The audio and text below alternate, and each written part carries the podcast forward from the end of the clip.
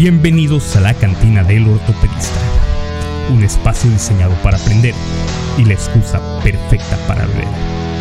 Porque ya ebrio, cualquier lección parece buena y cualquier pendejo parece maestro. Pide tu bebida favorita y relájate, que ya abrió la cantina del ortopedista. Sean bienvenidos a un nuevo episodio de la cantina del ortopedista. Ya el décimo episodio ¿Quién hubiera pensado que llegaríamos tan lejos? Recordándoles como siempre que se suscriban al canal de YouTube porque tengo una apuesta con un cabronzuelo que dice que no llego a 100 suscripciones para cuando termine el año. Y pues la verdad no quiero perder 5 mil pesos por andar de hocicón, así que échenme la mano, ¿no? No sean cabrones. Pero bueno, antes de iniciar con el tema le quiero mandar un saludo a, mi querido amigo el doctor Javier Aranda, alias El Galleto, para los compas así lo conocemos, es, es su nombre de escenario quien el otro día me mandó un mensaje mostrando su apoyo al canal. Lo voy a invitar un día de estos, porque si hay alguien bueno para decir tonterías es ese cabrón, y pues aquí nos hace falta decir tonterías. Pero bueno, el día de hoy vamos a hablar de los principios biomecánicos, es un episodio que ya lo habíamos prometido en episodios anteriores, y aquí quiero mencionar que este tema está más dirigido a los nuevos residentes que han sido aceptados en ortopedia.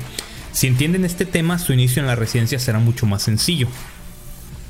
Entonces ya los que no son ortopedistas o no son residentes de ortopedia, de todos modos están invitados para que se queden aquí sintonizándonos y aprenderán algo que probablemente les pueda ser de utilidad o que por lo menos se les pueda ser interesante. Entonces empecemos con el tema del día de hoy.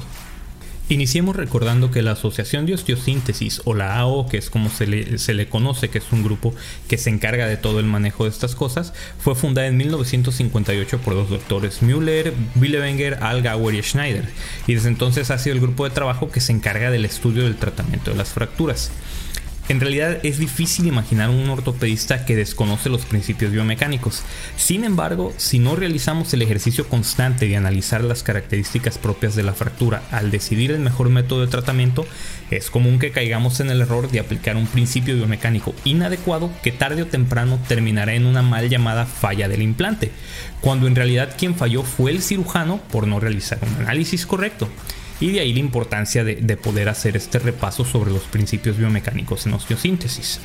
Cuando yo entré a la residencia y, para todos los que entraron años antes que yo, era algo complicado encontrar una bibliografía específica para leer sobre los principios biomecánicos, ya que si bien estos los puedes encontrar en el libro de, de principios de tratamiento de las fracturas de la AO, el cual vas a encontrar un enlace en la descripción del video de YouTube, Debes de leer mucho entre líneas para poder identificarlos, ya que no viene un apartado específico que se titule así como principios biomecánicos, sino que dentro del tratamiento de algunas fracturas específicas se hace referencia al principio biomecánico que debería de utilizarse para tratarlas.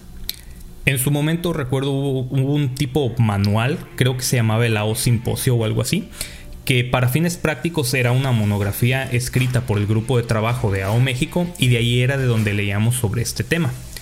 El grupo de AO México publicó en el 2016 en el Acto Ortopédica Mexicana un suplemento que trata precisamente sobre los principios biomecánicos, de donde salió la mayoría de la información para este episodio, y los cuales pueden descargar directamente de la página web del Acto Ortopédica Mexicana, que, que la pueden encontrar así o la pueden encontrar en Medigraphic, y es de libre acceso esta naturalmente, o del enlace que les voy a dejar en la descripción del episodio en YouTube.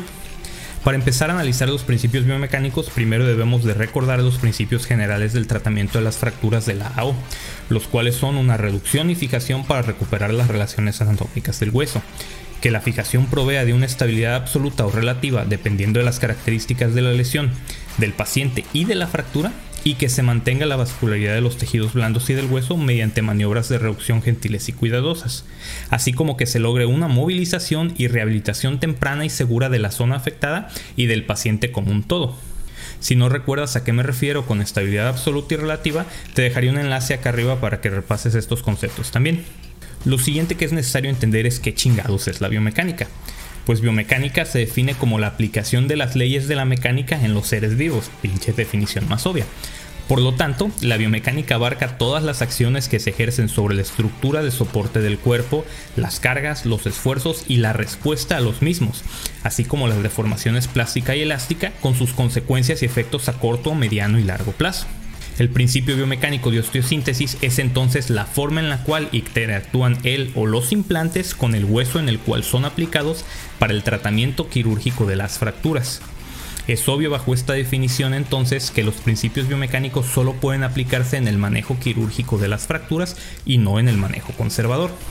Uno de los fundadores de la AO México, el doctor José Manuel Ortega Domínguez, siempre dijo que para el tratamiento de una fractura el médico deberá pensar primero en él o los principios biomecánicos que la fractura necesita y después decidir qué implante es el que puede cumplir con ese principio biomecánico en específico. Otra cosa importante de entender es que un implante o un diseño en específico no tienen implícito un principio biomecánico, sino que este dependerá de cómo el implante sea colocado por el cirujano. Un ejemplo de esto son los fijadores externos, que dependiendo de la fractura a tratar y de la manera en que el cirujano lo coloque, puede cumplir con todos los principios biomecánicos. Ya que hemos revisado estos puntos importantes, ahora sí viene lo bueno. ¿Cuántos y cuáles son los principios biomecánicos? Pues son básicamente cinco, que se llaman compresión, protección, tirante, sostén y tutor. Este último, el de tutor, es comúnmente referido también como tutor intraóseo, pero este término es inadecuado como lo vamos a revisar más adelante. Iniciaremos por definir cada uno de ellos, cuál es el objetivo de los mismos y qué tipos de implantes y técnica de colocación de dichos implantes cumplen con las características de estos principios. Empezaremos por hablar del principio de compresión, que se define como la carga que produce el cirujano entre los fragmentos óseos mediante la utilización de uno o más implantes, cuyo objetivo es dar estabilidad a los fragmentos de una fractura mediante el incremento de la fricción en sus superficies de contacto. Esta compresión puede ser estática, que sucede cuando el movimiento es menor de 5 micras, o dinámica, cuando se requiere de cierto grado de movimiento o de carga ponderal para que se dé la compresión. Asimismo, la compresión puede ser axial, que es la que se ejerce sobre el sentido longitudinal del hueso afectado, o transversal, que es la que se ejerce en sentido perpendicular al segmento de hueso afectado. A esta también se le conoce como compresión radial.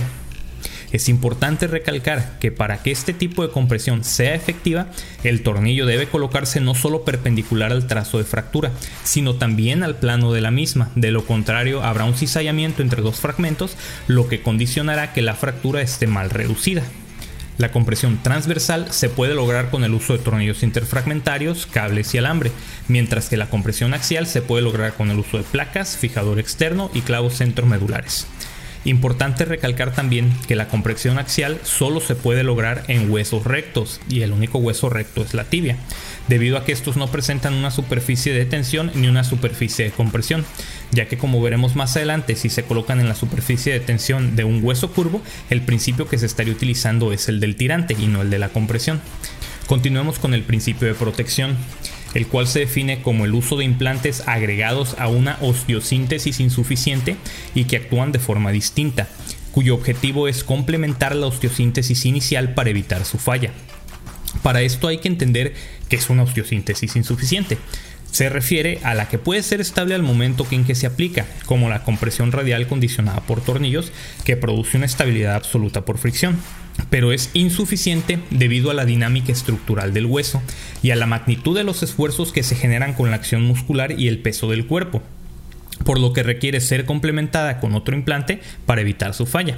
Un ejemplo sencillo de esto es el uso de tornillos interfragmentarios para un trazo oblicuo a nivel del perone distal, o sea, una fractura de tobillo, donde el tornillo no sería capaz de soportar por sí solo las cargas y terminaría fallando, por lo que la osteosíntesis se protege además con una placa.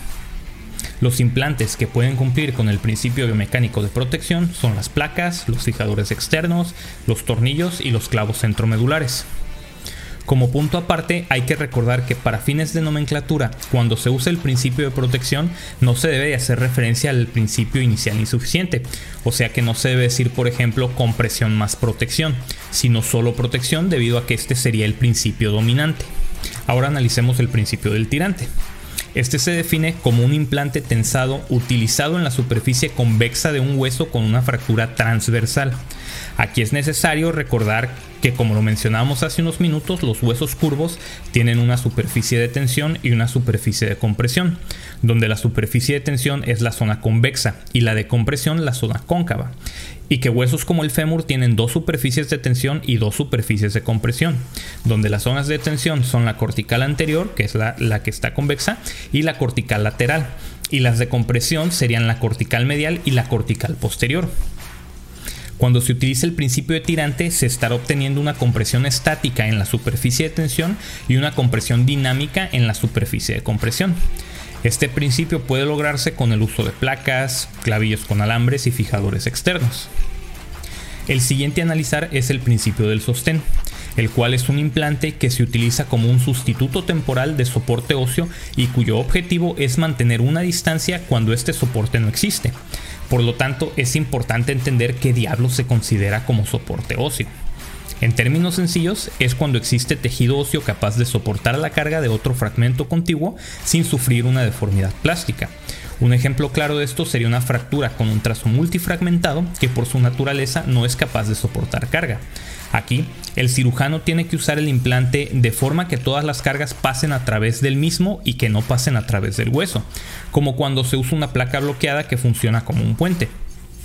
Otros implantes que también pueden usarse para dar sostén son los tornillos, clavos centromedulares, fijadores externos, clavillos y alambre. Y por último hablaremos del tutor, el cual es un implante que alinea, estabiliza y guía a los fragmentos óseos a que contacten entre sí de manera dinámica. Entonces el objetivo será dirigir los fragmentos para que se logre una compresión axial de la fractura. La indicación precisa para la aplicación de este principio de forma aislada es la presencia de una fractura de trazo transverso dentro del istmo de la diáfisis ósea de huesos con carga ponderal.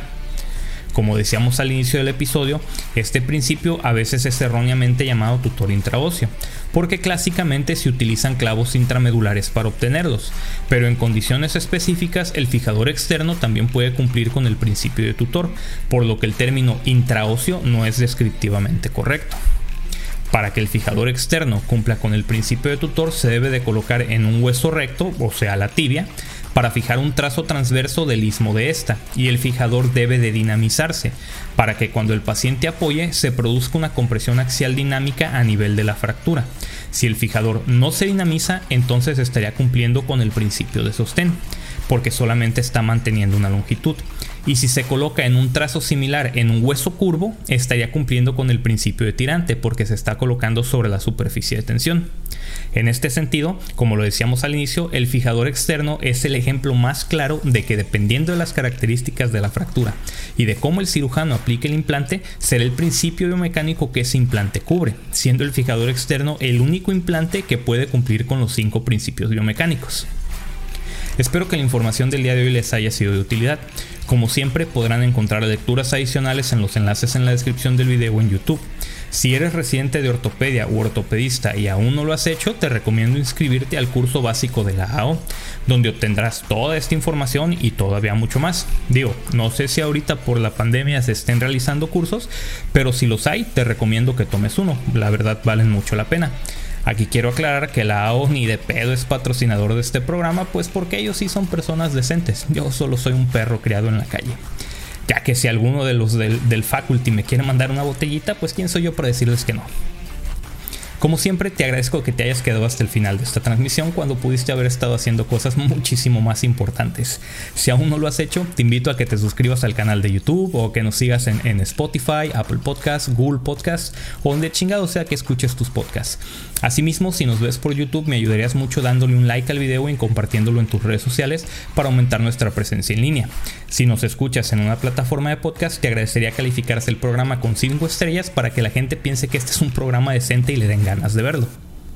Yo soy el doctor Joel Galindo y esto fue la cantina del ortopedista. Me despido de ustedes recomendándoles como siempre que si se van a portar mal, lo hagan bien. Hasta la próxima.